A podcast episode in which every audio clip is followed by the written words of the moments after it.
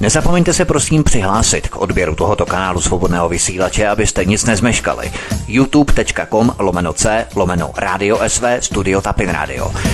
Dejte si prosím odebírat tento kanál kliknutím na červenou ikonku v horní pravé části obrazovky s nápisem odebírat a zaškrtněte také symbol zvonečku, abyste byli informovaní o nahrání každého nového pořadu.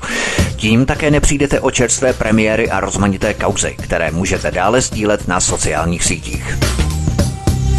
Příjemný, krásný, dobrý večer, dámy a pánové. Zdraví vás svítek na svobodném vysílači. Buď jste se naladili na náš živý stream, nebo posloucháte z premiéra nebo z reprízy můj YouTubeový kanál Studia Tapin Radio. V obou případech vás zdravím a vítám vás dnešní večer. V minulé první epizodě dvoudílného cyklu, ve kterém se věnuji aféře Pizzagate, jsme si načrtli základní kontury, obrysy, vysvětlili jsme si, co vlastně aféra Pizzagate znamená, představili jsme si nejbližší spolupracovníky mafie Clintonů a potažmo před ní vysoké představitele demokratické strany, jako jsou bratři John a Tony Podestovi, David Brock a podobně.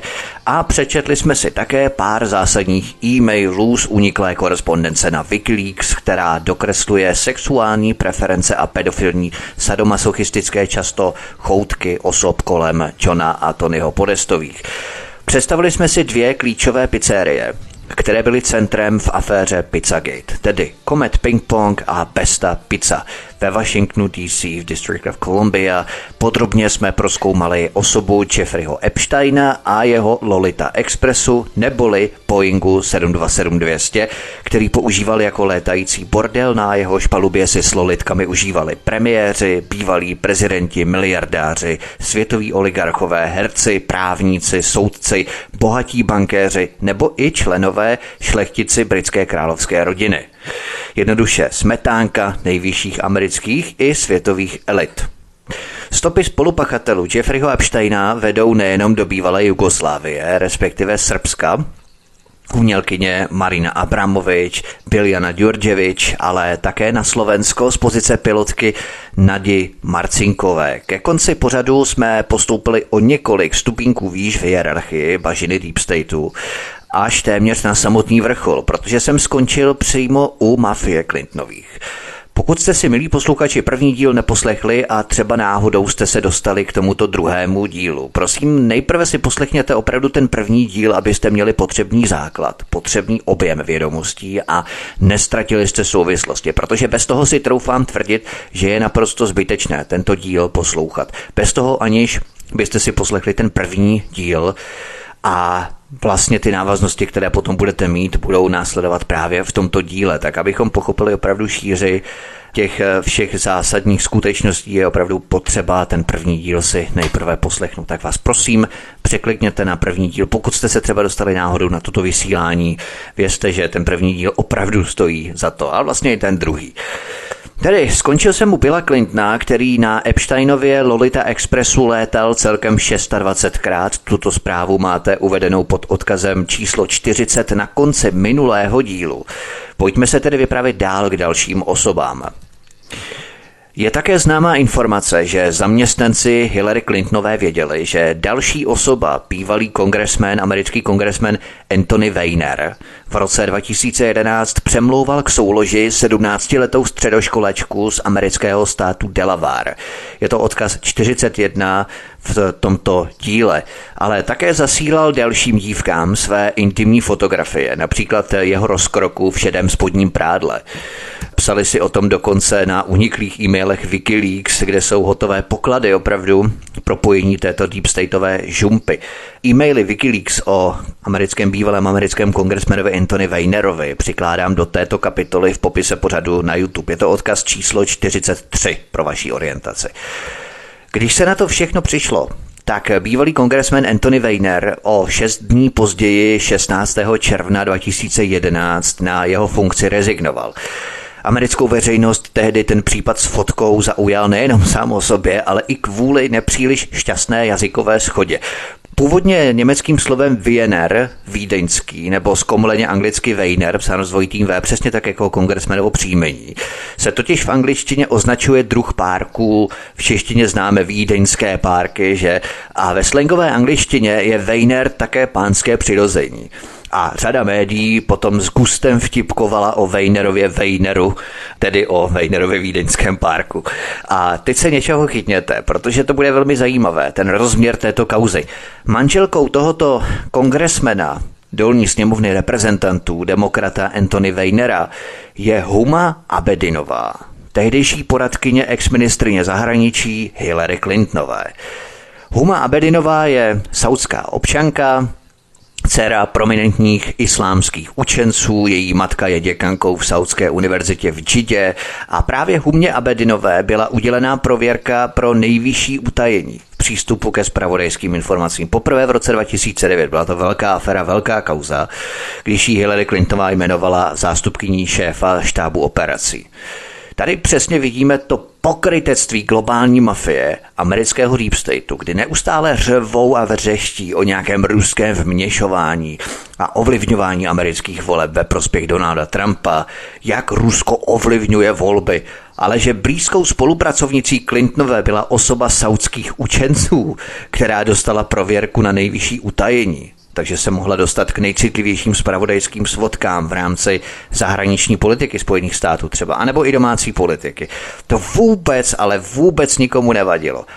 A jejím manželem byl americký kongresmen Anthony Weiner, který rezignoval kvůli zasílání intimních fotek náctiletým dívkám. Oni se potom samozřejmě rozvedli, protože to se stalo měsíc potom, než se vzali a ta aféra potom vypukla, asi už za měsíc mu nestačila nebo co? A on potom začal mít ty choutky na sociálních sítích, no a potom samozřejmě se to provalilo, prosáklo to na veřejnost, on tedy rezignoval a potom samozřejmě ona se s ním rozvedla, takže takové krátké manželství, krátká epizoda v dlouhém životě Abedínovém. Jenže stal se naprostý průšvih potom.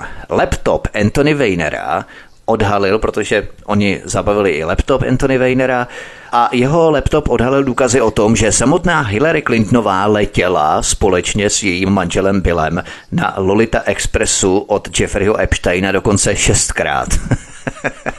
Takže eh, nejenom, že byl si užíval s nějakou Lolitkou v nějakém apartmánu v tom letadle v Lolita Expressu, tak Hillary si asi zatím dávala do trumpety, anebo možná se potom přidala, nevím, jak to bylo přímo, ale je to velmi zajímavé. Ona tedy šestkrát letěla, on letěl 26krát, ona šestkrát, takže takový zajímavý párek. Možná se k ní přidala i Monika Levinská, kdo ví. Je to odkaz mimochodem číslo 44 v popise pořadu na YouTube. Přestože Epstein využíval nejasnou federální politiku, odkaz číslo 45, která umožňovala soukromým majitelům letadel skrýt jejich letové trasy před veřejným záznamem, jsou k dispozici manifesty ze stovek letů a jasně ukazují jména celebrit od bývalého Trumpova právníka Elena Deršovice až po Billa Clintona, která jsou spojená s Epsteinem a jeho Lolita Expressem, tedy Boeingem 727-200. Pojďme se podívat na zemětřesení Haiti. To jsem vám sliboval a na konci minulé epizody, to bude velmi pikantní epizodka. Další takovou zajímavou osobou je Lauren Silsby Galeová. Najdete ji pod odkazem číslo 46 na kanadskou CBC, mimochodem v popise pořadu na YouTube. Lori Silsbyová Giliová je bývalou ředitelkou organizace New Life Children Refuge, dětské útočiště pro nový život. Na ostrově Haiti po zemětřesení na Haiti, tehdy proběhlo velké zemětřesení, protože většina z nás si určitě vzpomíná 12. leden 2010, datum, které se zapsalo do černé kroniky ostrova Haiti. A potom zemětřesení na Haiti 12. ledna 2010, tady vypukl skandál, kdy 10 amerických misionářů podezřelých z překupnictví a obchodování s dětmi chtěli z ostrova tajně vyvést několik desítek dětí od 2 do 12 let do sousední Dominikánské republiky. Právě tuto baptistickou církev z amerického státu Idaho navíc tyto děti nebyly opuštěné, ale měly svoje domové a rodiny. Přesto je tito američtí misionáři chtěli z ostrova v utajení pod falešnou identitou zřejmě vyvést na Dominikánskou republiku a potom dál do Spojených států amerických. Lauren Silsby Galeová z této organizace pro záchranu dětí byla zadržená 29. ledna 2010. Stíhaná byla poslaná do vazby za pokus o únos desítek dětí z ostrova Haiti. A nakonec byla propuštěná po několika týdnech. Ona byla původně obviněná z únosu a zločineckého spolčení a tato obvinění byla stažená a byla potom už jenom odsouzená za zprostředkování nelegálního cestování. Jak už jsem zmínil, většina těchto dětí mělo svoje rodiny, mělo svoje domovy. Nešlo tedy o to, že by je chtěli vyvést ze země s příslibem lepšího života v nových rodinách, v novém státě, v lepších podmínkách a tak dále. Oni opravdu měli rodiny, ty rodiny je tam skutečně měli. Haitská vláda tehdy dokonce uvedla, uprostřed toho všeho zemětřesení, tak haitská vláda dokonce uvedla, že se obávala, že by se bezohlední obchodníci mohli pokusit využít této katastrofy tím, že odvezou zranitelné děti. Dokonce hajčtí úředníci uvedli, že už měli zprávy o obchodování s nezletilými dětmi a dokonce s lidskými orgány. V této kauze se angažoval jistý právník s dominikánským pasem Jorge Anibal Torres Puelo. Tento právník byl prokazatelně najatý Američany, aby zastupoval Lauren Silsby Galeyovou. Je to odkaz číslo 47 v popise pořadu na YouTube. Tento právník s dominikánským pasem byl také shledaný podezřelým z obchodování s lidmi. Právník s dominikánským pasem Jorge Anibal Torres Puelo vedl skupinu obchodování s bílým masem totiž, kdy pod falešnou identitou odvážel dominikánské dívky a nezletilé holky z Nikaraguy v Jižní Americe, slibovali jim nabídku práce v restauracích a tak dále, no ale potom je věznili a udělali z nich prostitutky v Salvadoru. Byla to tehdy velká kauza, tehdy se do toho výrazně zapojil šéf salvadorské pohraniční policie, komisař Jorge Caleras, který přesně tohoto právníka s dominikánským pasem identifikoval. Oni tam monitorovali ty převozy dívek mezi Salvadorem a Nicaraguou, to znamená, že měli dostatečné důkazy a identifikovali ho. Jorge Puelo byl nakonec zatčený v hlavním městě Santo Domingo v Dominikánské republice na základě zatykače vydaného mezinárodní policejní organizací Interpol. V době jeho zatčení byla navíc jeho manželka, tohoto právě rodinka, jeho manželka už také byla uvězněna v Salvadoru a čelila obvinění ze sexuálního vykořišťování nezletilých dívek. To je taková opravdu familie pohledání, že? Právník této Lory Silsbyové, Jorge Puelo, byl nakonec odsouzený na tři roky ve federálním vězení. Ten případ pokusu o únos dětí baptistickou církví z amerického Idaha těmi deseti misionáři na Haiti vyšetřoval soudce Bernard Saintville. Tento soudce Bernard Saintville prohlásil, že tento podezřelý právník Jorge Puelo eh, v salvadorské policejní databázi je stejný člověk, kterého potkal u soudu a dodal, že měl sám v úmyslu zahájit vlastní vyšetřování Jorge Puela. Do jaké míry je tento právník, nebo byl tento právník Jorge Puelo spolčený s těmi Američany v rámci únosu nebo pokusu o únos dětí z Haiti, ukázalo se totiž, že tohoto právníka a obchodníka s bílým masem obvinili také i Dominikánci, jak byl potom eh, následně tedy zadržený v Dominikánské republice v Santu Domingu. Jenomže se potom ukázalo a provalilo, že si ho opravdu vážně najeli představitelé této baptistické církve z amerického státu Idaho. Konkrétně to byla koordinátorka Karla Thompsonová a její pastor Clint Henry. V uvedeném článku pod odkazem vidíte, jak Bill Clinton požaduje vyřešení tohoto případu pokusu o únos dětí. Je to odkaz číslo 48 popise pořadu na YouTube. Jenže když Clintonovi získali vliv v regionu, tedy na ostrově Haiti. Jedním z jejich prvních činů byla práce na tom, aby se ředitelka této organizace Lauren Silsby Galeyová dostala s rukou haitské policie. Zřejmě z obav, že by mohla začít mluvit eh, a odhalila by pozadí, do jaké míry jsou v tom angažované i další skupiny. To se potom také stalo následně a 22. dubna 2010 haitský soudce Bernard Saintville zamítl obvinění z únosu a zločineckého spolčení proti devíti dalším americkým misionářům. Ve skupině Silvis Baptist a najednou už tento soudce Bernard Saintville přestal vyšetřovat spojení právníka a obchodníka s bílým masem napojeného na americkou baptistickou církev misionářů z amerického státu Idaho a úplně se toho vzdali. Zajímavé. On tady na začátku chtěl vyšetřovat tuto kauzu a potom najednou od toho dal ruce pryč. Případ utichl, zhasněte, zapomeňte, nic se nestalo. Jenže navíc mezi podestovými e-maily z Wikileaks jsou také e-maily ministerstva zahraničí, které v té době ovládala Hillary Clintová, které hovoří o jejich případu. Přikládám e-maily Wikileaks číslo odkazu 49 v popise na YouTube. Americkou ministriní zahraničí byla tehdy, jak víme, Hillary Clintonová pod prezidentem Barackem Husseinem Obamou.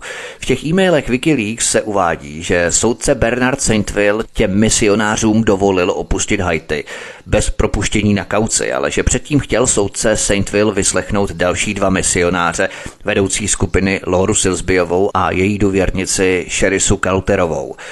Dál v těch e-mailech řeší, že nevědí, jestli Čerisa Chauterová byla organizátorkou cesty těch dětí, ale pak to začíná být velmi zajímavé, protože v těch e-mailech Wikileaks řeší třeba letadlo, které má ty misionáře vyzvednout na letišti Port-au-Prince v utajení, tak aby udrželi média dál, jak se tu píše, udrželi média dál a následně tedy měli odletět na Miami, na Floridu. I když tam pak žvaní co si o tom, že vláda Spojených států respektuje svrchovanost Haiti a jejich nezávislého soudnictví a tak dále. To jsou takové maskovací fráze. Američané na Haiti působili, to všichni víme, už od roku 83, 84 minulého století prostřednictvím organizace National Endowment for Democracy, neboli NET, což je, jak víme, krycí organizace maskírovka CIA, a tato organizace NET, National Endowment for Democracy, působila v Latinské Americe a i jinde po světě na změnách režimu, svrhávání vlád a nastolování vlád, které by byly vstřícnější k americkým zájmům v regionu,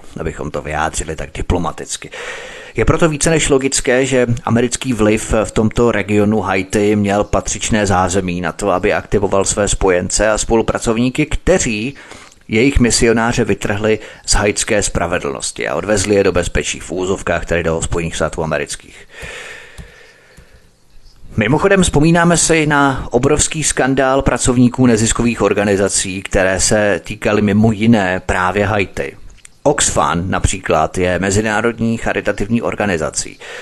A na přetřes se dostala její britská pobočka na Haiti – kdy její pracovníci po zemětřesení na Haiti v roce 2010 kupovali za peníze určené pro humanitární pomoc prostitutky. Některé z nich byly dokonce ještě nezletilé. Chování těch pracovníků vedení Oxfanu dokonce krylo tehdy, na tom základě svou funkci opustila zástupkyně šéfa této mezinárodní charitativní organizace Penny Lorencová, tedy nikoli samotný šéf samozřejmě, tak vysoko pohlavní orgány prostitutek nesahaly do orgánů té neziskovky, ale padla hlava pouze zástupkyně šéfa. Stejné to bylo u organizace Save the Children, kteří také sexuálně zneužívali místní dívky na Haiti a týkalo se to samozřejmě i dalších zemí třetího světa. Pojednávala o tom dokonce zpráva rozvojové komise dolní sněmovny britské vlády, je to odkaz číslo 50 v popise pořadu na YouTube. Každoročně, a to nejenom v organizaci Oxfam, je spácháno více než tisíc činů pohlavního zneužívání osobami, které mají podle kodexu britské charitativní komise děti a zranitelné osoby chránit. Místo toho je znásilňovali a zneužívali. Jak neziskové. Dokonce i nevládní organizace Davida Milibenda, bývalého lídra liberistické strany, byla zasažená skandály sexuálního zneužívání, podvodů a korupce. Podle zprávy BBC byly třeba ženy v Sýrii, Sexuálně zneužívané muži, kteří jim poskytovali humanitární pomoc pod hlavičkou OSN a dalších západních charit. Ocituju část zprávy OSN o zneužívání dětí během humanitárních akcí. Zneužívání je tak rozšířené, že některé syrské ženy odmítají jít do distribučních center, protože lidé v jejich okolí automaticky předpokládají, že nabídli svá těla za materiální pomoc, kterou přinesli domů. Cituje BBC z této nové zprávy OSN o zneužívání během humanitárních akcí. To obrovské zneužívání žen a dětí se týká nejenom neziskovek jako Oxfam nebo Save the Children, ale dotýká se dokonce i samotné OSN, což je nejvyšší světový orgán. Dokonce vojáci OSN skupinově sexuálně zneužívali haitské děti po tom zemětřesení 12. ledna 2010.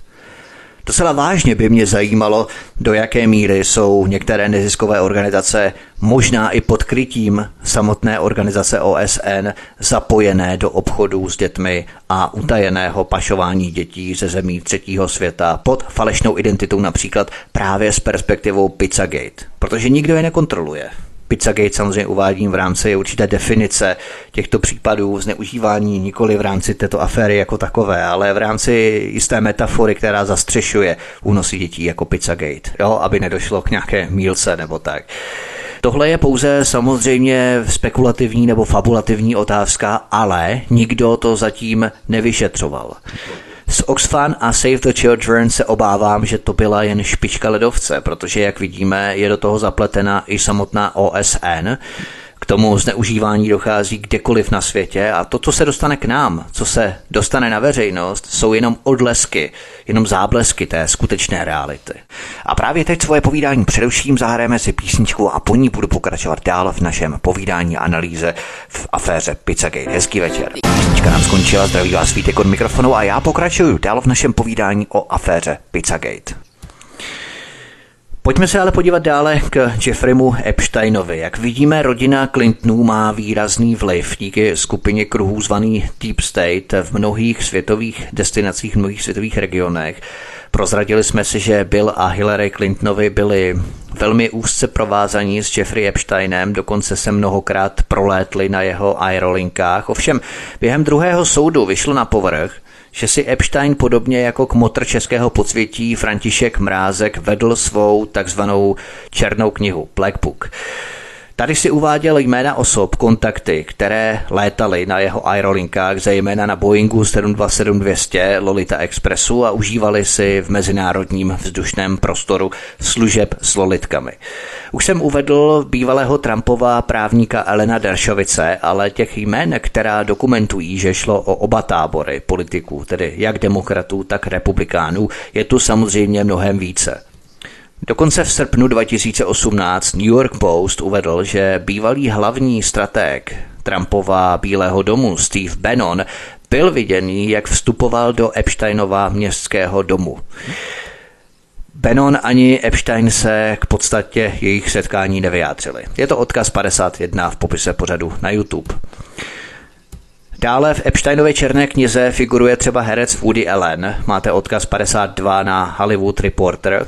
Dalším klientem Epsteina byl miliardář a bývalý generální ředitel společnosti L Brands Les Wexner. Je to odkaz číslo 53 v popise pořadu na YouTube. Klesimu Wexnerovi, majiteli řetězce obchodu s dámským oblečením Victoria's Secret, v Kolumbusu ve státě Ohio měl Jeffrey Epstein opravdu velmi, velmi blízko. Poměrně dlouho už od roku 1987. Je také zajímavé, že miliardář z Wall Streetu Leon Black zaplatil společnosti Jeffreyho Epsteina minimálně 50 milionů dolarů za konzultace a další poplatky v letech 2012 až 17. Přestože dříve jejich vztah nebyl příliš úzký. Podrobnosti v odkaze číslo 54 v popise pořadu na YouTube. Dalším miliardářem, který se v Epsteinově kauze angažoval, a to velmi, byl miliardář Kenneth Starr, který se pokoušel tlačit na úředníky republikánského ministerstva spravedlnosti, aby zabránili tomu, aby byl Epstein stíhaný. Jaké pak závazky nebo čím byl povinovaný Kenneth Starr Jeffreymu Epsteinovi, že se ho tak zvláštně podivně zastával přímo u amerického ministerstva spravedlnosti? Dalším miliardářem, který byl uvedený v letových záznamech Lolita Expressu, byl miliardář Ron Barkley nebo modelka Naomi Campbellová. Vidíme tady spoustu miliardářů, kteří buď hojně využívali služeb Epsteinova Lolita Expressu, anebo ho při nejmenším vydatně a mohutně podporovali. Dalším zákazníkem podle Epsteinových záznamů byl i britský princ Andrew, třetí syn královny Alžběty. Jde o odkaz číslo 55 v popise pořadu na YouTube. Třeba jedna z dívek, která u Epsteina pracovala, se jmenovala Virginia Robertsová. A ta v soudním případu ve Floridě v roce 2008, v tom prvním případě, tvrdila, že měla třikrát sex s princem Andrewem a také bývalým právníkem Donalda Trumpa poradcem Elenem Dershovicem. To potvrdila dokonce v jejím čestném prohlášení u soudu. Můžete si to přečíst v Miami Heraldu pod odkazem číslo 56. Stejně tak byla zákaznicí i Andrewova pozdější manželka Sára Fergasnová, vévodkyně z Yorku. Pozor, šlechtici to dokázali taky rozbalit a dokázali se rozšoupnout na Lolitě. Klientem byl i Charles Edhorp, bratr zesnulé princezny Diany. Všechny tyto tři osoby ze šlechtického anglického rodu, starobylého šlechtického anglického rodu, jsou zmíněné v takzvaném Epsteinově Black Booku, neboli zmíněné černé knize. V této černé knize najdeme i třeba zpěváka Phila Collinse, kouzelníka Davida Copperfielda, ten asi nedokázal zmizet z té knihy, tak dobrý kouzelník asi nebyl, aby se dokázal z té knihy sám vymazat. Dokázal kouzlit dost, ale tohle nevykouzlil. Byl tady třeba komik Bill Cosby, který dokonce bydlel přes ulici naproti domu Epsteina na Manhattanu v New Yorku. Také se na Lolitě prolétla Lynn Forrester de Rothschild, která byla nalezená v soukromém protokolu pasažérů tryskáčů Epsteina. Lady Rothschild mimochodem je jednou ze zakladatelek nedávno založené globální nadace Rada pro inkluzivní kapitalismus. Tato nadace byla založena pod záštitou Vatikánu s morálním vedením papeže Františka. A Lady Rothschild se také prolétávala na Lolitě Expressu, to je takový dobrý paradox, tedy v kontrastu s tou náboženskou organizací, tak možná byla na té Lolitě přece jenom blíže k Bohu, ale přece jenom tím hříchem, který na tom letadle vykonávala, tak si příliš nezavdala v rámci této organizace. Možná to ani chudák papež neví, a kdyby to věděl, tak si myslím, že ho to příliš eh, jaksi nezarmoutí. S Epsteinem třeba létal také Steve Forbes, předseda a šéf redaktor časopisu Forbes. Tam jak jsou takový ti zbohatlíci, vždycky to top nejbohatších lidí na světě. Znáte to, že ten Forbes každý rok, když vydávají, tak šéf redaktor tohoto časopisu také tam létal. John Goodfreund, generální ředitel společnosti Salomon Brothers, herec George Hamilton, zpěvák Nick Jagger tady létal, herec Chris Tucker, ten letěl s Billem Clintonem a s Kevinem Spaceym v roce 2002 do té Afriky, to už jsem probíral minulý díl. Mezi Epsteinovými klienty figurovali třeba i významní vědci, jako Steven Pinker třeba. Tak když si užíval s lulitkami, tak třeba přišel na nějaký skutku světový objev, kdo ví, třeba ho to nějak inspirovalo senátor Ted Kennedy tady byl třeba, dokonce John Kerry létal s Epsteinovými aerolinkami. V Epsteinově černé knize najdeme také Henryho Kissingera, ex-ministra zahraničí a poradce pro národní bezpečnost. Najdeme tu mediálního magnáta Ruperta Mardoka, Namátkou třeba Bill Richardson, ex-guvernér amerického státu Nové Mexiko. Mimochodem najdeme tu také Petra Sereše, teď si nejsem jistý, syn to nebyl, myslím, že to byl bratr, který už zemřel, Čorče Sereše, tak Peter Sereš, ale teď si nejsem jistý, opravdu neberte za slovo, případně zanechte v komentářích, prosím, kdo byl Peter Sereš, ale myslím, že to byl jeho bratr který byl eh, také nalezený v Epsteinově černé knize. Byl tu také třeba George Stephanopoulos, bývalý ředitel kampaně Billa Clintona v roce 92, pozdější Clintonův poradce v Bílém domě Potom třeba Larry Summers, bývalý Clintonův minister financí mezi lety 99 až 2001. A teď pozor, v černé knize Jeffreyho Epsteina najdeme i Donalda Trumpa. Donald Trump totiž pořádal večírek v jeho sídle na Floridě v Palm Beach v legendárním Mar-a-Lagu v listopadu 92 v listopadu 1992, ale nejenom to. Donald Trump byl totiž také na seznamu pasažérů na Epsteinově Lolita Expressu ze dne 5. ledna 1997. Dokonce jedna z obětí, která jako Lolita pracovala na palubě Epsteinově Lolita Expressu Virginia Robertsová, pracovala v Trumpově Marlágu, než byla přinucená se stát Lolitou na Epsteinově Lolita Expressu. To je opravdu bomba. Tu fotografii vidíte v miniatuře v rámci tohoto pořadu, takže v tom jeli opravdu úplně všichni. Jo. To je neskutečné, jaké seznamy cestujících Epsteinova Lolita Expressu se dostávají na veřejnost s konkrétními údaji a daty. A jako poslední možná bude pro někoho překvapení, možná ne, ale v jeho černé knize byl zachycený také bývalý britský premiér Tony Blair. Ale samozřejmě, a už jsem ho zmiňoval, Bill Clinton s jeho manželkou Hillary, Clintonovou létali na Lolita Expressu. Bill Clinton minimálně 26krát, Hillary minimálně 6krát. Odkazy číslo 57 a 58 v popise pořadu na YouTube. Pojďme se podívat na další kapitolu. Moderátorka americké televize ABC News na kameru přiznala, že televizní stanice věděla o pedofilním skandálu Jeffreyho Epsteina celé tři roky Ona to zařídila v roce 2019, znamená celé tři roky, čili od roku 2016 o tom věděli, ale vedení této televize zakázalo tu reportáž odvysílat.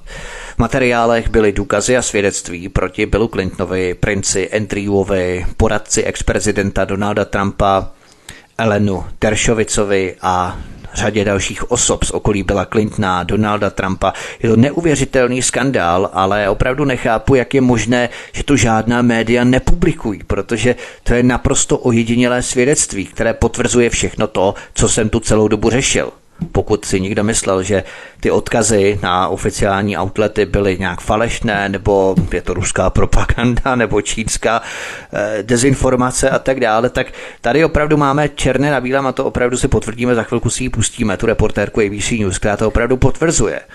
Když dokonce moderátorka americké televize ABC News odhalila, že stanice tři roky zamlčovala kauzu o Jeffrey Epsteinovi. Je to odkaz číslo 59 v popise pořadu na YouTube. A samozřejmě nikdo s tím nevíde ven, protože jakmile s tím výjdou republikáni na demokraty, no tak zase začnou demokrati práskat na republikány. To znamená, obě dvě strany se drží v šachu. Stejně jako čeští politici. Každý na každého něco ví, každý drží ústa, každý je sticha, každý klopí zraky a předstírá se před veřejností, jak jsou nepřátelé, ale ve skutečnosti ruka ruku myje. Všichni jsou kámoši. A opět, kdo myslíte, že tohle odpálil v rámci té ABC News? Že by mainstream ani náhodou. Nenechte se vysmát. Stejně jako Rotterhamský skandal, který jsem probídal úvodem minulého dílu, i tuhle bombu odpálila americká alternativní skupina Projekt Veritas, Project Veritas.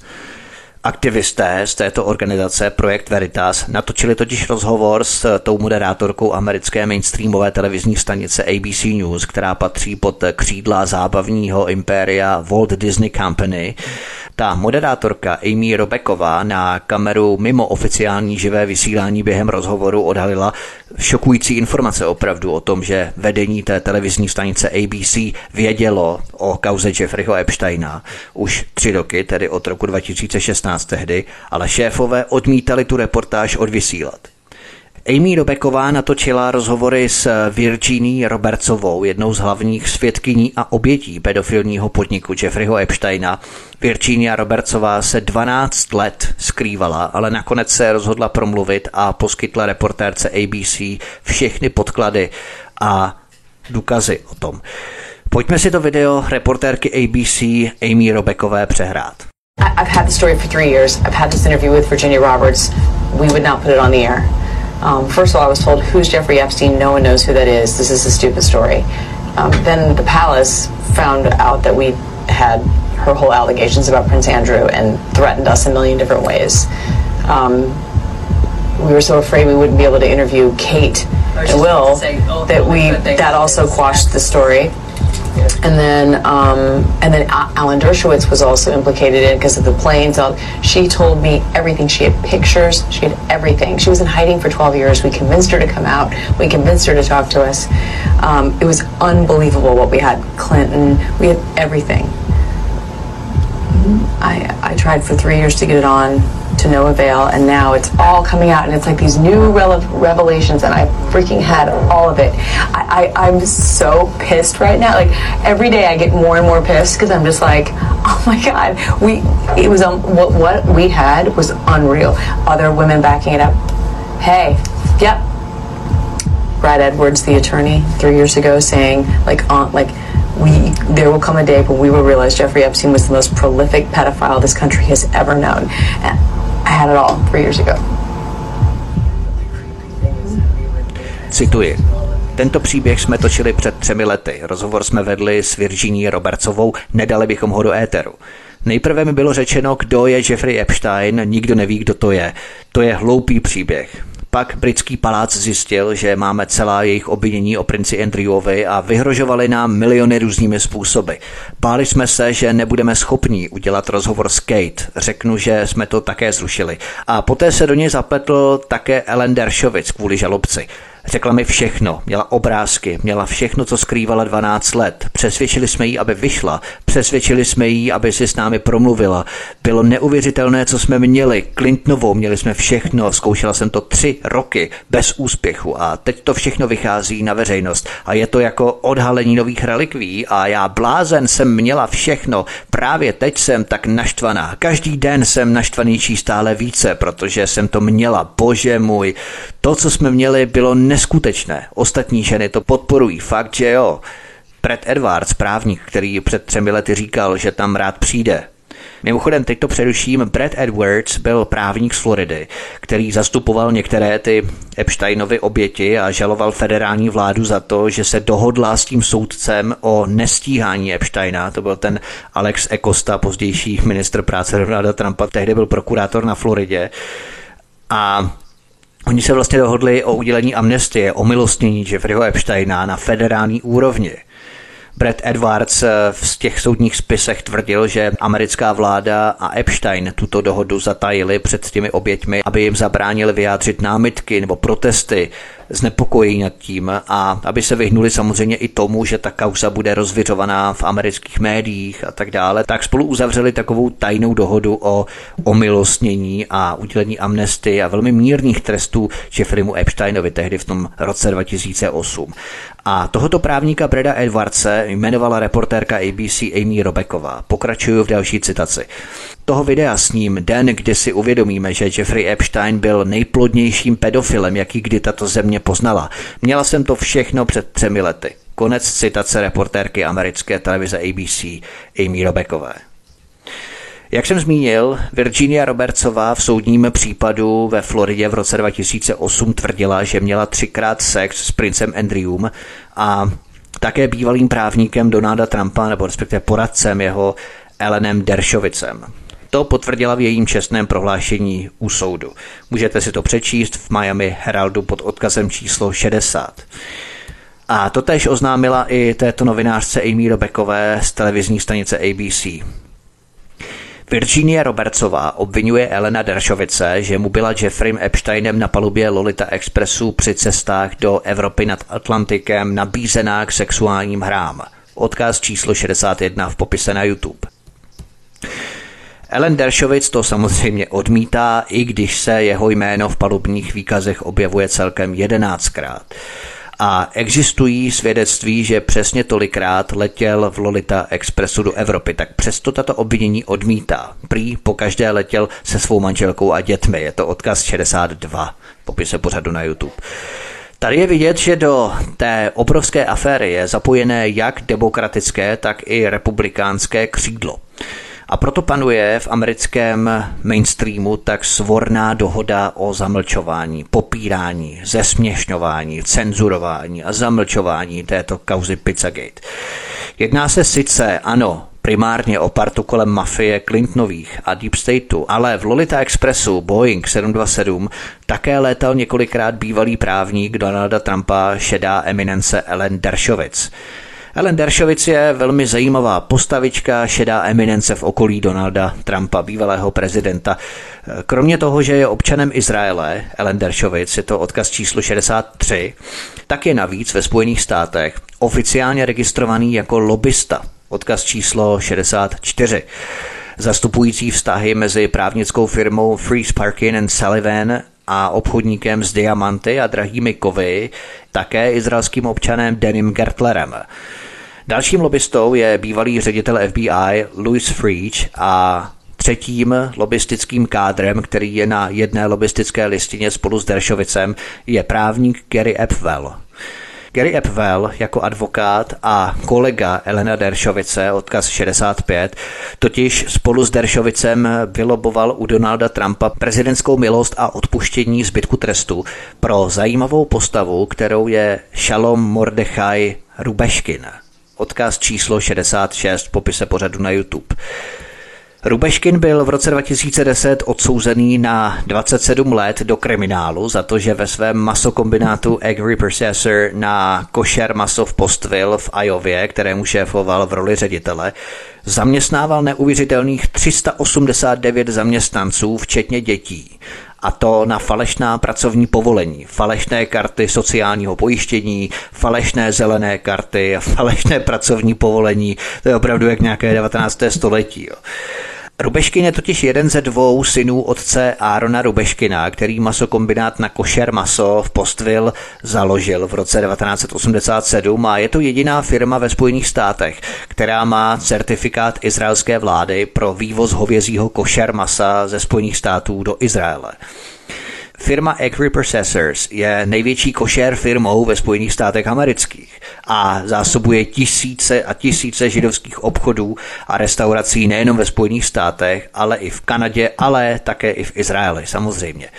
Ta obžaloba zahrnovala obvinění z trestných činů zaměstnávání nelegálních zaměstnanců, dále trestný čin dětské práce, protože Rubeškin zaměstnával i děti, dokonce předškolního věku protože mexické rodiny pracující v jeho masokombinátu na černo nemohly děti nechat doma bez dozoru a do školek je poslat samozřejmě nemohli. No tak ty děti mexických rodin místo docházky do školy a školek prováděli tranžírování košer podřezaných zvířat v Rubeškinově masokombinátu.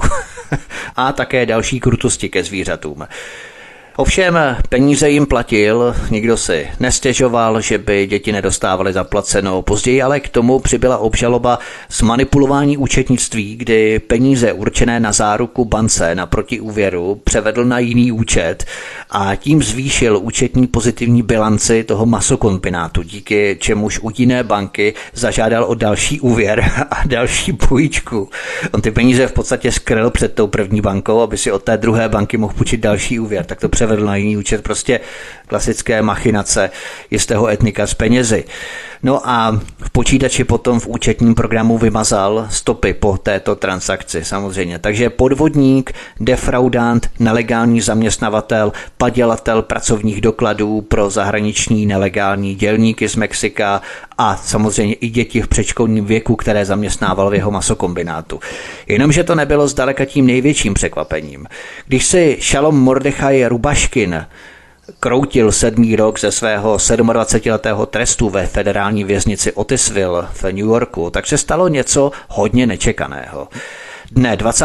prosince 2017, tedy těsně před Vánocemi, tak židé Vánoce neslaví, že jo, ale před křesťanskými Vánocemi, oznámil americký prezident Donald Trump, že uděluje Rubaškinovi milost a odpouští mu zbytek trestu. A pokud si myslíte, že se ozval křik a řev kongresu protože to bylo opravdu kriminální, co on prováděl, jaká svinstva neskutečná, tak jste na krutém omylu. Věřte nebo ne, ale prezidentův návrh podpořila i tehdy šéfka demokratů a předsedkyně dolní sněmovny, sněmovny reprezentantů Nancy Pelosiová, jak je uvedeno v dokumentu Bílého domu mimochodem. Máte to pod odkazem číslo 67, ten dokument, jo, v popise pořadu na YouTube. A kdo přinesl Trumpovi do hlavy tento nápad? No přece profesor z Harvardu a izraelský občan Ellen Dershowitz, který tento návrh podle informací nadhodil Donaldu Trumpovi během večeře v Bílém domě z hosty. Odkaz 68 v popise pořadu na YouTube. Takové jsou vazby, přátelé, a lobistické schopnosti lobbysty, právníka a Trumpova poradce, bývalého poradce Elena Deršovice, který byl na seznamu zákazníků Lolita Expressu, Jeffreyho Epsteina bok po boku třeba s Billem Clintonem a britským princem Andrewem. Na stejné lobistické listině byl Ellen Dershowitz, který zaloboval u Trumpa pro milost podvodníkovi a defraudantovi Rubeškinovi. Vedle něj na té listině figuroval i právník Gary Epfel, který Rubeškina zastupoval mimochodem, a také bývalý ředitel FBI Louis Freach. Hned vedle Elena Dershovice, jednoho z klientů zákazníků létajících na Epsteinově Lolita Expressu. Ellen Dershowitz má také vazby na některé osoby, které Donald Trump v posledních hodinách jeho prezidentské funkce 20. ledna 2020 omilostnil, udělil jim nepochopitelně milost. Jednou z osob, kterou Donald Trump těsně před vypršením jeho prezidentského mandátu omilostnil, udělil jí milost, byl Philip S. Formes, bývalý ředitel sanatoria, který provedl jeden z největších podvodů ve zdravotnictví Medicare v americké historii, v celé americké historii. Jenom několik dní poté, co byl propuštěný potom, co si odseděl čtyři roky svého 20-letého trestu, oslavil Filip S. Formes svatbu své dcery na honosném večírku, který se konal v jeho domě na Floridě za několik milionů dolarů. Pobíral velké částky z lobistické kampaně Elevského institutu Chabat Lubavič. Jde o chasickou skupinu tedy, jejímž poradcem byl všudy přítomný bývalý Trumpův právník a poradce Ellen Dershowitz. Tak to je vazba přímo na něj. Toto chasické hnutí má údajně napojení také na Trumpova zetě Jareda Kashnera. Další osobou, kterou Donald Trump omilostnil, byl Shalom Weiss, chasický obchodník z New Yorku který byl v roce 2000 odsouzený k více než 800 letům vězení za vydírání, podvody a praní špinavých peněz v souvislosti s obrovským podvodným schématem, díky kterému se mu podařilo ukrást 125 milionů dolarů z velké národní společnosti pro životní pojištění. National Heritage Life Insurance Company. A tato loupež vedla k jejímu bankrotu. Takže si představte, že si spoříte na důchod v rámci životního pojištění a lidé tak přijdou o své veškeré životní pojistky díky nějakému parchantovi, který rozkrade celý tento systém, celou tuto společnost. Shalom Weiss následně utekl ze země, ale potom byl zatčený v Rakousku a vydaný zpátky do Spojených států amerických. Weiss údajně obdržel souhlas od Elena Deršovice pro tuto akci a potom asi měl krytí pro jeho útěk do Evropy také od Deršovice. A právě Ellen Deršovic, bývalý právník a poradce Donalda Trumpa, byl pasažérem Epsteinova Lolita Expressu do Evropy, stejně jako samotný Donald Trump, který byl zaznamenaný v knize pasažérů 5. ledna 1997. Ellen Dershowitz dokonce tlačil na pokutování a dokonce uzavření Miami Heraldu za velké vyšetřovací zprávy o kauze Epsteina, které tento deník přinesl a jehož odkazy máte také uvedené v popise pořadu tady na YouTube tohoto Miami Heraldu. Americká reportérka potom na ABC odpálí bombu, že televize o tom věděla tři roky, že Jeffrey Epstein obchoduje s lolitkami a provozuje létající bordel mezi Spojenými státy a Evropou v mezinárodním vzdušném prostoru a mimo dosah amerických úřadů. A když se začnou dostávat ven, seznamy cestujících, najdete tam jak byla Clintona, tak i lidi okolo Donalda Trumpa a dokonce Trumpa samotného. A tím máme i odpověď na to, proč Donald Trump nikdy nezahájil trestní stíhání Hillary Clintonové. Což si mnoho lidí falešně od Trumpa přálo. Představovalo i sám Donald Trump to ve své kampani před rokem 2016 nesčetněkrát opakoval že požene Clintony k soudu a že se budou zodpovídat za to, co udělali a tak dále. Jak by Trump mohl něco zahajovat, když v těch černotách jsou ve Washingtonu namočení všichni, liberálové i neokoni? A právě teď svoje povídání především zahrajeme si písničku a po ní budu pokračovat dál v našem povídání analýze v aféře Pizzagate. Hezký večer. Písnička nám skončila, zdraví vás Vítek od mikrofonu a já pokračuju dál v našem povídání o aféře Pizzagate. A když říkám všichni, tak tím opravdu doslova myslím všichni, protože mimochodem i současný prezident Joe Biden také sexuálně napadl jeho pracovnici Taru Reidovou, která pracovala s Bidenem, když byl senátorem v Delawareu.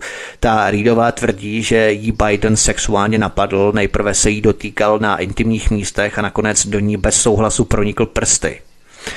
Ten incident se stal v roce 1993 Tara Reidová uvedla, cituji, stalo se to najednou a pak jeho ruce byly na mě a pod mým oblečením. Máte to pod odkazem číslo 69 v popise pořadu na YouTube. Jistě, že si na to Tara Reidová vzpomněla až za čtvrt století, za 25 let. Ano, je to podezřelé, ale není jediná, která si na to vzpomněla za tak dlouhou dobu. Jo? V tomto případě se to však vůbec na Bidena nevytahuje. Všimněme si. Ale kdyby si vzpomněli na někoho jiného, to by byl hned poprask, to by bylo řevu. A to je přesně případ, proč nevěřím žádným účelovkám typu MeToo, protože se to vytahuje jenom proti vybraným politickým oponentům nebo ideovým odpůrcům, řekněme, ale slyšeli jste, že by někdo odsuzoval tohle sexuální obtěžování Bidenem? Že by to média vytahovala, přetřásala to, hnala Bidena k odpovědnosti? Naprosté ticho po pěšině. Nikdo ani necekne. Přitom je to oficiálně mediálně zdokumentovaná záležitost. odkaz 59 na britský denní Guardian máte v této kapitole popise pořadu na YouTube. Přesto média proti Bidenovi ani nepípnou. Kde jsou frenetické, hysterické feministky? Kde jsou zastánci žen? Kde jsou neziskovky? Lidská práva? Sexuální harašení? Nikde ani ň. To byla jenom taková vsuvka, ale Joe Biden, to chci zdůraznit, na žádném seznamu Jeffreyho Epsteina nefiguruje ani v jeho černé knize, což je velmi zajímavé, samotného mě to překvapuje, zarazilo, ale za to se Biden nechal několikrát slyšet, jak se mu líbí, když mu děti skákají na klíně. On se rozpovídal totiž o epizodě jeho života, když pracoval jako plavčík eh, na bazéně. Nejprve si ho pustíme. And by the way, you know, I sit on the stand and it get hot. I got a lot of, I got hairy legs that turn, that, that, that, that, that, that turn uh, um, blonde in the sun. And the kids used to come up and reach in the pool and rub my leg down so it was straight and then watch the hair come back up again. They'd look at it. So I learned about roaches. I learned about kids jumping on my lap. And I've loved kids jumping on my lap. Cituji Bidena. Měl jsem chlupy na nohách, které se měnily, které, které, které se měnily na blond, na sluníčku a děti přibíhaly a přicházely k bazénu a drbali mi nohu až dolů, aby se chlupy narovnaly a pozorovali, jak se znovu postaví.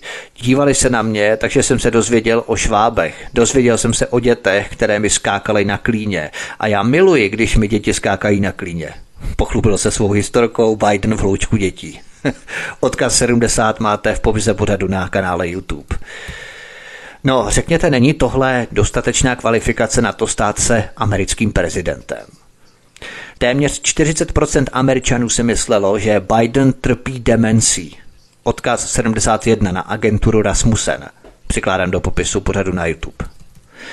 A tento člověk je nyní prezidentem Spojených států amerických. Prostě demokrat čelo Deep Stateu. V tomto obrovském skandálu nejeli samozřejmě pouze politici a jejich spolupracovníci, ale také vysoce postavené osoby z médií. A proto mnoho médií se pokoušela vytvářet iluzi a clonu, že jde o hoax, falešnou zprávu a tak dále. To třeba dělal New York Times, který publikoval články, ve kterých zesměšňoval a spochybňoval Pizzagate jako falešné zprávy a dezinformace. Jenomže New York Times provozoval Mark Thompson – Odkaz číslo 72 v popise pořadu na YouTube. Mark Thompson byl ale před několika lety obviněný z toho, že lhal ve snaze pomoci dalšímu pedofilovi, který zneužíval děti, a tím byl Jimmy Savile z BBC. Odkaz číslo 73 v popise pořadu na YouTube. A právě Jimmyho Sevilla kryl Mark Thompson ještě když působil jako šéf BBC a později provozoval New York Times. Odkaz číslo 74 v popise na YouTube. Psalo se o tom v britském telegrafu například i dokonce Wikipedii mainstream vřeštěl a ječel, protože zřejmě to byla trefa do černého, přímo na komoru, terč ale vehementně to popírala většina amerického mainstreamu, včetně třeba Washington Postu v odkaze číslo 75 například. Vždyť žena, se kterou Epstein žil, jeho asistentka i sekretářka byla Ghislaine Maxleyová, dcera záhadně zemřelého mediálního titána Roberta Maxwella. Československého rodáka mimochodem. Epsteinova pilotka Nadia Marcinková je zase slovenskou rodačkou, konkrétně na Slovensko letěl Epsteinův tryskáč Gulfstream G2TVSP přesně 7. listopadu 2018 z Paříže, kam se vrátil o pět hodin později. Takže ty nitky sahají přímo do Česka i Slovenska v rámci osob, které byly buď Epsteinovými spolupachateli jako Nadia Marcinková nebo žena Ghislaine Maxleyová, se kterou žil jejíž otec, mediální magnát Robert Maxwell, byl rodákem z bývalého Československa. Nebo třeba dalšího mediálního magnáta Ruperta Mardoka. Najdeme také v černé knize Black Book Jeffreyho Epsteina.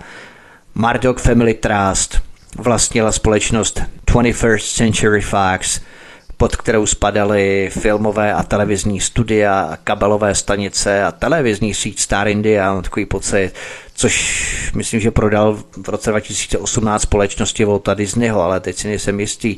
Mardok ale vlastní spravodajskou skupinu News Corporation, pod kterou spadají třeba noviny The Sun nebo The Wall Street Journal, vlastní také Fox News Channel a nebo Fox Broadcasting Company a tak dále a tak dále. A takový člověk byl vedený v černé knize Jeffreyho Epsteina na seznamu pasažérů v jeho tryskáčích v Lolita Expressu. Vždyť je to pořád dokola. George Sereš, Rupert Murdoch, Warren Buffett, Bill Gates, zesnulý Steve Jobs, Google, Amazon, Jeffa Bezofa, Elon Musk a další a další.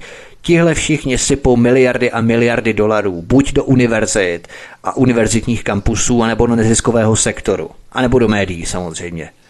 To jsou totiž nejpohodlnější nástroje na výchovu budoucích neomarxistů, kteří budou ostatním vštěpovat jejich pokřivený pohled na svět a budou si to pojišťovat v médiích, kterým budou šéfovat dosazení bílí koně se stejným politickým zaměřením. A ten kruh se samozřejmě uzavře, pojedou v tom politici, státní zástupci, soudci, policie, jako v Rotterhamu, novináři, šéfové médií, předsedové systémových neziskovek. A kdo potom zbyde, aby třeba o Pizzagate pravdivě informoval? Aby se v tom šťoural, rýpal, procházel hromady článků.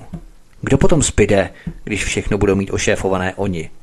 Na všechna klíčová místa si dosadí svoje lidi blogeři bez jakýchkoliv finančních prostředků, kteří to dělají s cílem odhalovat tahle svinstva. My to děláme ve svém volném čase, nemáme za to žádný honorář, děláme to z čistého úsilí a poslání odhalovat tyhle mafiánské světové oligarchické struktury. Špinavých parchantů, kteří se neštítí už vůbec před ničím. A proč se potom divíme, že samotná média se snaží tuto obrovskou kauzu pedofilů z vysokých kruhů Pizzagate bagatelizovat, umlčovat, zuřivě cenzurovat. A víme, že se to už stalo dříve. Vedle Pizzagate je přece tolik informací o organizovaných pedofilních kruzích, tolika mocných institucích. První příklad třeba možná známe osobu jménem Lawrence King. Je to odkaz číslo 76 na YouTube. Lawrence King byl vůdcem Černožského republikánského sněmu, který zpíval národní hymnu na republikánském schromáždění v roce 1984. A právě tento Lawrence King byl obviněný z obchodování s lidmi a zneužívání chlapečků z charitativní organizace Boys Town. V tom dokumentu na YouTube, vyrobeném krátce poté, co se ty události objevily, co se staly, tak můžete slyšet mrazivé svědectví tří lidí, kteří tvrdí, že byli obětí Kinga. Slyšíme dokonce, že FBI poté, co obdržela od těchto obětí rozsáhlá svědectví, tak FBI vysvětlila jejich vlastními slovy, že nebudou Kinga stíhat, protože kdyby s ním bylo něco v nepořádku, byl by přece už stíhaný nižší autoritou.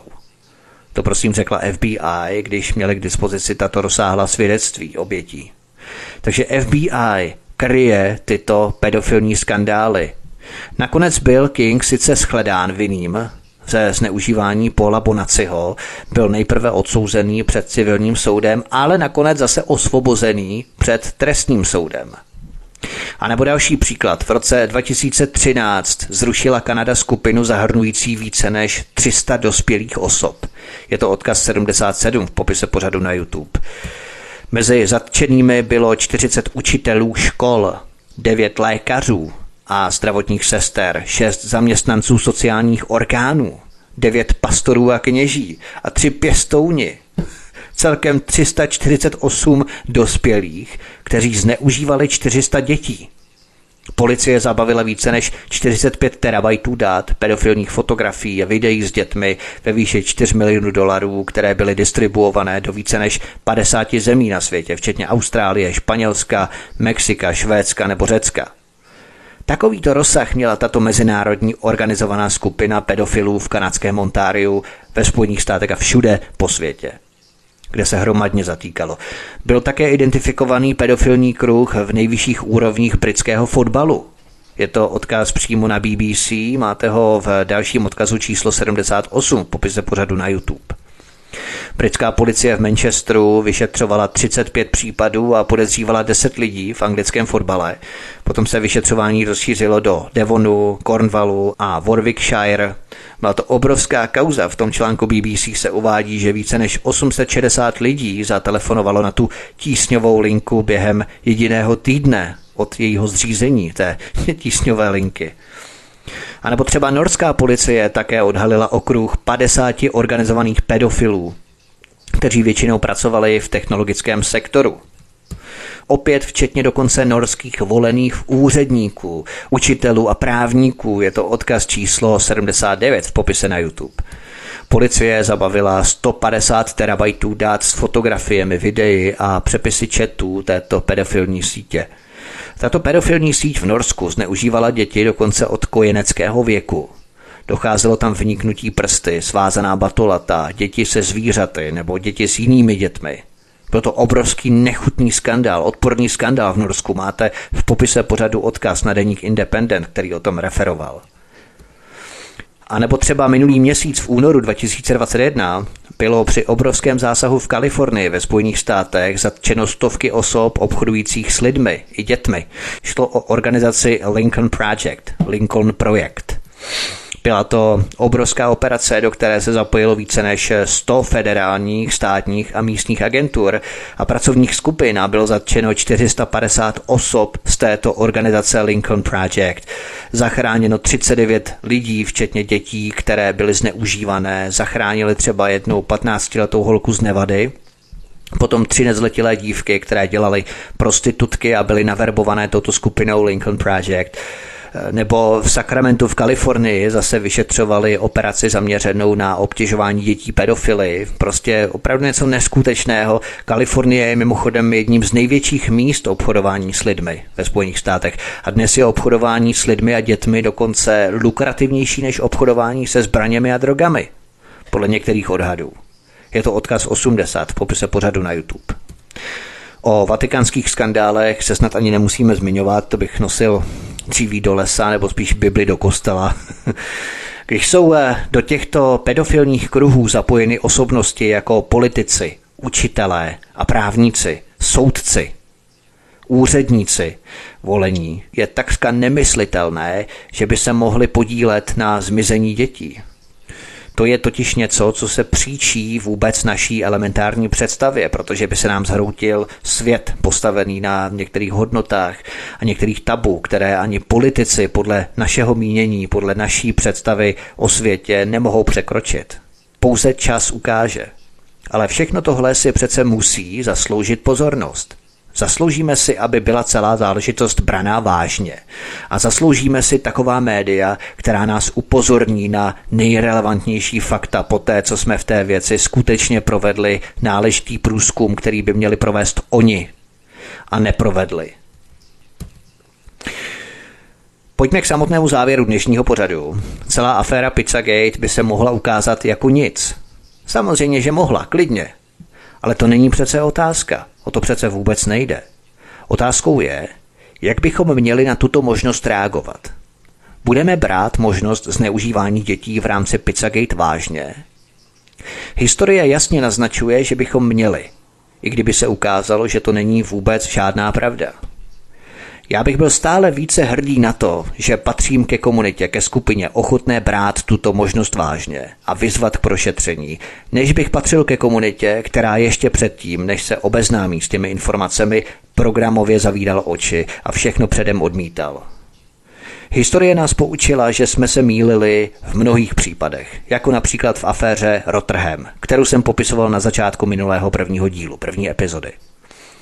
Skutečnou hrozbou by bylo žít ve společnosti, která by reagovala stejně jako sociální síť Reddit, tedy úplným vypnutím celé konverzace a zákazem Pizzagate. Píše se o tom pod odkazem číslo 81 v popise pořadu na YouTube. Média nám lhala dost dlouho – a v jednom kuse, třeba v roce 2015, kdy CNN předpovídala, že Donald Trump neměl tehdy v prvních prezidentských volbách absolutně žádnou šanci uspět. A víme samozřejmě, jak to dopadlo v roce 2016. Odkaz číslo 82. Média nám v jednom kuse lžou a zatajují informace o bažině Deep State ve Spojených státech, jejímiž představiteli je třeba Clintonova rodina. Například Dow Band, dlouholetý poradce Billa Clintona napsal 12-stránkovou zprávu, ve které popsal, jak pomocí jeho poradenské firmy získával peníze pro Clintonovu globální iniciativu Clinton Global Initiative a další osobní příjmy Billa Clintona. Dow Band totiž schromáždil klienty jeho firmy Teneo, aby přímo přispěli Billu Clintonovi za věcné služby pro Clintona a jeho rodinu, pro osobní cestování, pohostinství, dovolenou a tak dále, tak dále, přičemž tento fond označili jako Bill Clinton Incorporated. Několik společností přímo a několik společností dokonce přímo platilo Billu Clintonovi za jeho projevy nebo porady. Přičemž tento fond označil jako Bill Clinton Incorporated. Několik společností dokonce přímo platilo Billu Clintonovi za jeho projevy nebo rady a posílali příspěvky do Clintonovy globální iniciativy. To se kritizovalo jako předplácení si přístupu k Billu Clintonovi. Třeba jeden klient Coca-Cola absolvoval osobní setkání s Billem Clintonem v jeho domě v roce 2009, poté co přispěl miliony na Clintonovu neziskovou nadaci Clinton Global Initiative. A takto si Clintonovi schánili peníze. Chcete mluvit s Billem? Fajn, vysol nejdřív několik mega a potom teprv k němu získáš přístup. Podrobnosti se uvádí v odkaze číslo 83 v popise pořadu na YouTube. Veřejnost se stále více probouzí a proto se Pizzagate věnuje mnohem více pozornosti. Vy, naši posluchači svobodného vysílače CS, už velmi dobře víte, že mainstreamová média lžou, zesměšňují, zakrývají, účelově žvaní, ale vždy jde o poptávku koho si. Pokud se ukáže, že Pizzagate má za sebou co i jen jednociferný zlomek pravdy, v rámci aféry Pizzagate. Nemusí to jenom srazit Clintonovu mafii a demokratickou stranu jako takovou, může se rozeznít další umíráček i pro mainstreamová média. My tady mapujeme zcela konkrétní hrozbu institucionalizované pedofilie. Vidíme také tu kopu důkazů, které mně osobně připadají naprosto přesvědčivé. Navíc se jedná pouze o veřejně dostupné zdroje, natož eh, kdyby se na to zaměřily zpravodajské služby, rozvědky, které mají mnohem větší možnosti a širší paletu nástrojů na zkoumání té celé věci. Ale musíme si položit základní otázku, co je horší. Pokud jsou všechny důkazy vycházející z Pizzagate zcela nepravdivé, o co jsme tím pádem přišli, když jsme nad nimi trávili nějaký čas? Na druhou stranu, pokud je pravdivých i jenom pouhých 5% obvinění vznesených kolem Pizzagate, o co jsme přišli tím, že jsme je ignorovali? Co je horší? Trávit nějaký čas sledováním a důkladným prověřováním třeba i falešných typů? Nebo dívat se na druhou stranu, zatímco pokračuje jakékoliv zneužívání dětí? V celé Pizzagate, v celé této aféře, v celém tom skandálu se jednalo o propojení lidí v nejvyšších patrech demokratické strany, včetně Hillary a Billa Clintonových i skupiny neokonů, na utajenou scénu ve Washingtonu DC, kde ústřední roli hraje obchod s dětmi a jejich zneužívání. Provozovatel restaurace Comet Ping Pong James Elephantis fungoval jako realitní agent, který podle kódovaných e-mailů provozoval pod křídly své pizzerie pedofilní kruh pro washingtonské elity, Spirit Cooking, srbské umělkyně žijící ve Spojených státech Mariny Abramovičové byla potom jenom ochranná nálepka, aby účastníci seancí byli krytí před právními postihy.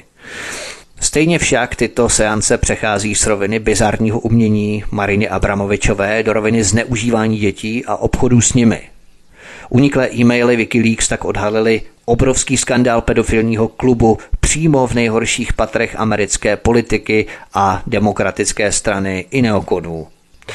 Jeffrey Epstein byl jedním z klíčových svědků, který mohl potvrdit podezření Billa Clintona ze zneužívání nezletilých dívek. A podívejte se, jak všechno dopadlo. Jeffrey Epstein údajně spáchal sebevraždu, druhý pokus se údajně vydařil 10. srpna 2019 v místnosti, ve kterého snímali 24 hodin denně kamery.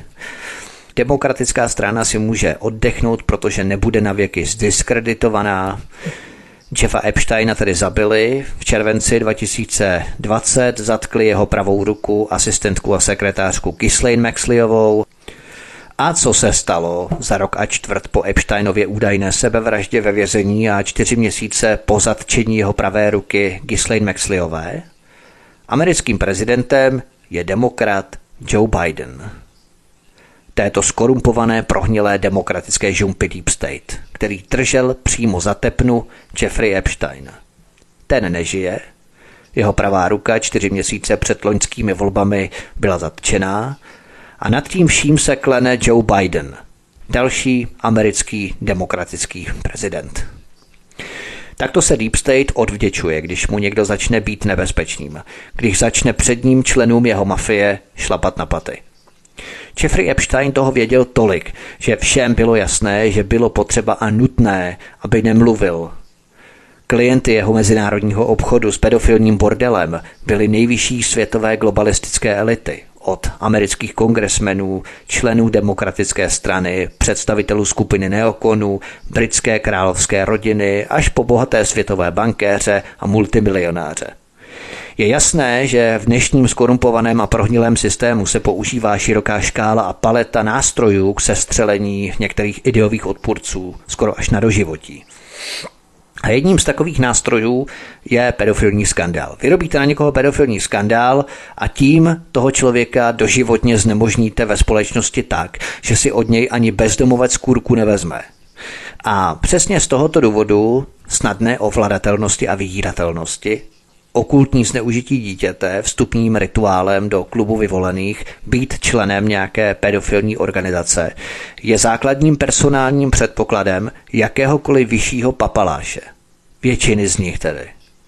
Pokud není papaláš předem zdiskreditovatelný, lidé, kteří nemají nějaký skandál, kterého se bojí, aby nevyšel na veřejnost, jsou svojí nezdiskreditovatelností nebezpeční protože se mohou rozhodnout podle svého nejlepšího vědomí a svědomí. Nikdo je nevydírá, nikdo je nemá čím vydírat. A tím pádem na každého vrcholového politika musí být v šuplíku nějaký ten skandál, aby byli ovladatelní, manipulovatelní a korumpovatelní. Proto se politika neslučuje s férovou hrou, protože čistý člověk znamená nebezpečný volný radikál pro celou mafii protože ho nemají čím vydírat. Nemají na něj něco, čím by ho srazili, pokud by chtěl dělat něco, co je v rozporu se zájmy té mafie. A stejné je to i s Pizzagate. Jde o aféru, kterou se zatím horko těžko daří široké veřejnosti ututlávat, podobně jako jsem na začátku hovořil o aféře Rotterdam. A znovu jde jen o chybu v Matrixu, která nedopatřením probleskla na veřejnost. Je to trhlina v informačním poli, o tomhle jsme se vůbec neměli nikdy dozvědět. Ovšem ty důkazy jsou zdrcující ke zneužívání dětí vysokými kruhy elit, stejně tak jako některými systémovými světovými neziskovými organizacemi, včetně OSN, Organizace spojených národů, vojáky. K tomu dochází opravdu celosvětově. Je to zrůdný fenomén dnešní doby, kde Pizzagate je jenom jedna součást této matriošky. Důkazy jsou ale opravdu zdrcující a všechno, o čem jsem hovořil, si můžete, milí posluchači, proklikávat a ověřovat z množství nesčetných důkazů, které jsem přiložil k těmto jednotlivým kapitolám.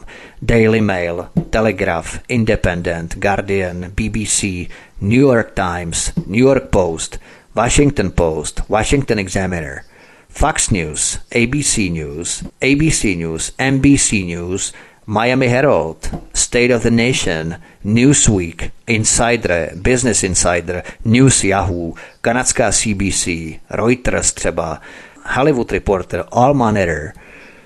Na všechna média máte odkazy.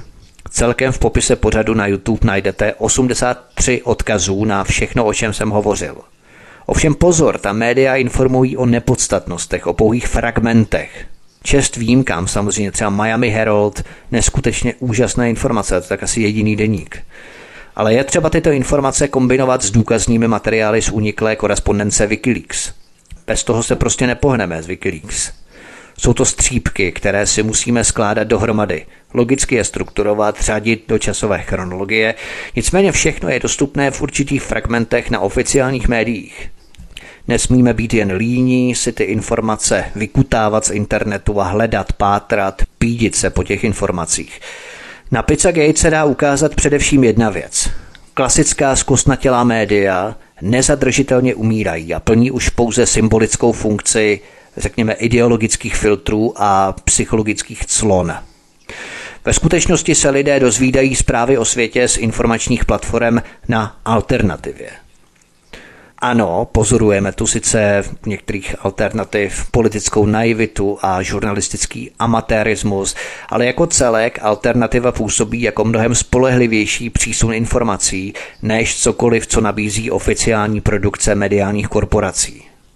Lidé si začínají nespolehlivost a zaujetí těchto placených korporátních médií uvědomovat.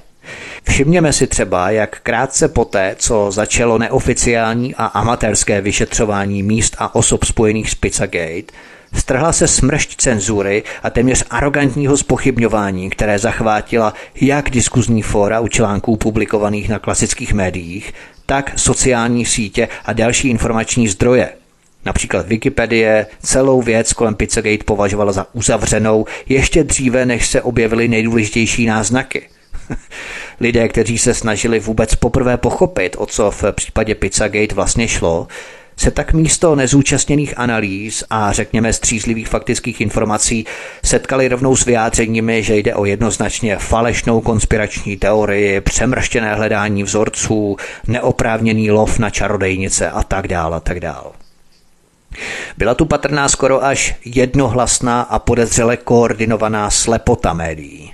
Jakoby na Pizzagate všichni od začátku házeli deku. Celá kauza Pizzagate byla vyšuměná do vytracena. Nevznikly žádné vyšetřovací komise, veřejné soudy, FBI případ uzavírá po tom, co bylo 10. srpna 2019 pomoženo Jeffreymu Epsteinovi k sebevraždě v cele, kde ho 24 hodin denně snímali kamery. A potom, co byla zatčená v červenci 2020 jeho pravá ruka, asistentka, sekretářka Ghislaine Maxleyová, je absolutní ticho po pěšině. A úplné ticho. A naprosté ticho. Až to ticho nám přímo tluče do uší. a jako pomník a memento se demokratická žumpa a bažina Deep State dostala opět k moci instalací Joea Bidena. Pozorujeme probíhající cenzuru tichem, kdy hlavní oficiální mainstreamová média šíří nevědomí. To je to správné označení. Šíří nevědomí. Jak to, že nikdo nevyšetřuje probíhající náznaky pedofilie uvnitř špiček demokratické strany, skupin neokonů, miliardářů, právníků, herců, režisérů, bankéřů, premiérů bývalých, britské královské rodiny, washingtonské smetánky a světových kruhů elit? Pátrejme, zajímejme se a sdílejte prosím tento pořad, aby se informace dostaly k co nejširšímu počtu lidí. Já vám za to moc děkuju, děkuji vám za pozornost, děkuji vám, že jste si poslechli předchozí i tento díl ohledně afery Pizzagate. Pokud máte nějaké další informace, prosím podělte se s námi o ně v komentářích pod tímto pořadem na kanále YouTube. Budeme rádi za jakékoliv zdroje, za jakékoliv informace. Pokud máte nějaké postřehy, podněty, vědomosti, určitě budeme rádi, když se s námi o ně podělíte. To by bylo všechno. Eh, od mikrofonu vás zdraví Vítek, prosím, pokud nechcete zameškat naše další pořady, tak eh, klikněte vpravo nahoře na obrazovce na tlačítko odebírat, respektive přihlásit se k odběru tohoto kanálu Studia Tapin Rádio Svobodného vysílače, abyste nepřišli tak o další hosty a další zajímavé pořady které pro vás chystáme. A samozřejmě můžete si pustit zpětně i nějaké další naše pořady, třeba o weather modifications, respektive ovlivňování počasí přímo podle amerických vládních dokumentů v rámci geoengineeringu, respektive starší označení je chemtrails, ale to v lidičkách vyvolává infantilní úsměvy, tak eh, tomu raději říkejme geoengineering, to zní poněkud eh, vznešeněji, nevyvolává to takové přednaprogramované salvy smíchu u některých slabomyslnějších jedinců, tak tomu říkáme geoengineering, tak třeba o geoengineeringu si můžete poslechnout taky na mém kanále Svobodného vysílače Studia Tapin Radio tady na YouTube a mnoho dalšího. Takže já se s vámi loučím, mějte se krásně, přeju příjemný zbytek večera. Prosíme, pomožte nám s propagací kanálu Studia Tapin Radio Svobodného vysílače CS. Pokud se vám tento nebo jiné pořady na tomto kanále líbí, klikněte na vaší obrazovce na tlačítko s nápisem Sdílet a vyberte sociální síť, na kterou pořád sdílíte. Jde o pouhých pár desítek sekund vašeho času. Děkujeme.